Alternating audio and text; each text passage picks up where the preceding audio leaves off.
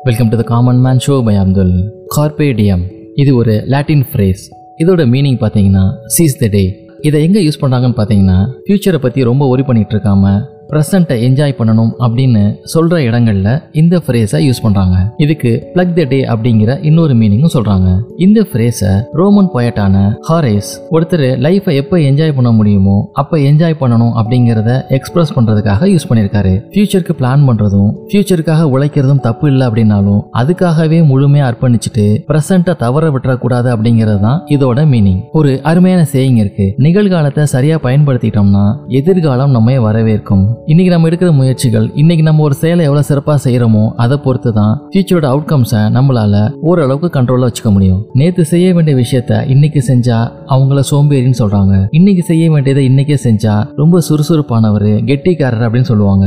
நாளைக்கு செய்ய வேண்டியதையும் இன்னைக்கே செஞ்சா அவர் தான் வெற்றியாளர்னு சொல்றாங்க. ஃபியூச்சர் பிளான் பண்ணக்கூடாது அப்படின்னும் ஃபியூச்சருக்கான எஃபர்ட் எடுக்கக்கூடாதுன்னு இதுக்கு அர்த்தம் கிடையாது. இன்னைக்கு செய்ய வேண்டியதை தவற விட்டுட்டு ஃபியூச்சரை மட்டுமே பிளான் பண்ணிட்டு இருந்தோம் அப்படின்னம்னா அது ஒரு சரியான பாதையை நோக்கி போகாது அப்படிங்கிறது தான் இதோடைய ஒருமித்த கருத்து.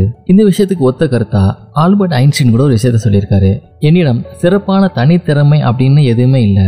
என்கிட்ட இருக்கிறது எல்லாமே ஆர்வம் மட்டும்தான் அப்படின்னு. ரொம்ப பெரிய டேலண்டாக இருக்கணும் எக்ஸ்ட்ராடினரியாக இருக்கணும் ரொம்ப பிரெயினியாக இருக்கணும் அப்போ தான் சக்ஸஸ் பண்ண முடியும் அப்படிங்கிறதும் கிடையாது. ஒரு விஷயத்த பண்ணணும் அப்படிங்கிற ஆர்வமும் அந்த விஷயத்த பண்ணுறதுக்கு தேவையான நாலேஜை வளர்த்துக்கிறதும் அதை சரியான முறையில் செய்கிறதுனாலையும் பல பேர் வெற்றி அடையதை நம்ம பார்த்துருக்கோம். ஆர்வம் அப்படிங்கிறது தேவையில்லாத விஷயத்தில் அதிகமாகி முயற்சிகள் இல்லாமல் தவறான திசையில் போகும்போது அது ஆர்வ கோளாறாக மாறிடுது. ஆர்வத்துக்கும் ஆர்வ கோளாறுக்கும் வித்தியாசம் தெரிஞ்சதுன்னா நம்ம முயற்சிகளை வீணடிக்காமல் சரியான பாதையில் செலவிட முடியும். இதே போல் இன்னும் மட்டும் எபிசோட உங்களை மீட் பண்ணுறேன்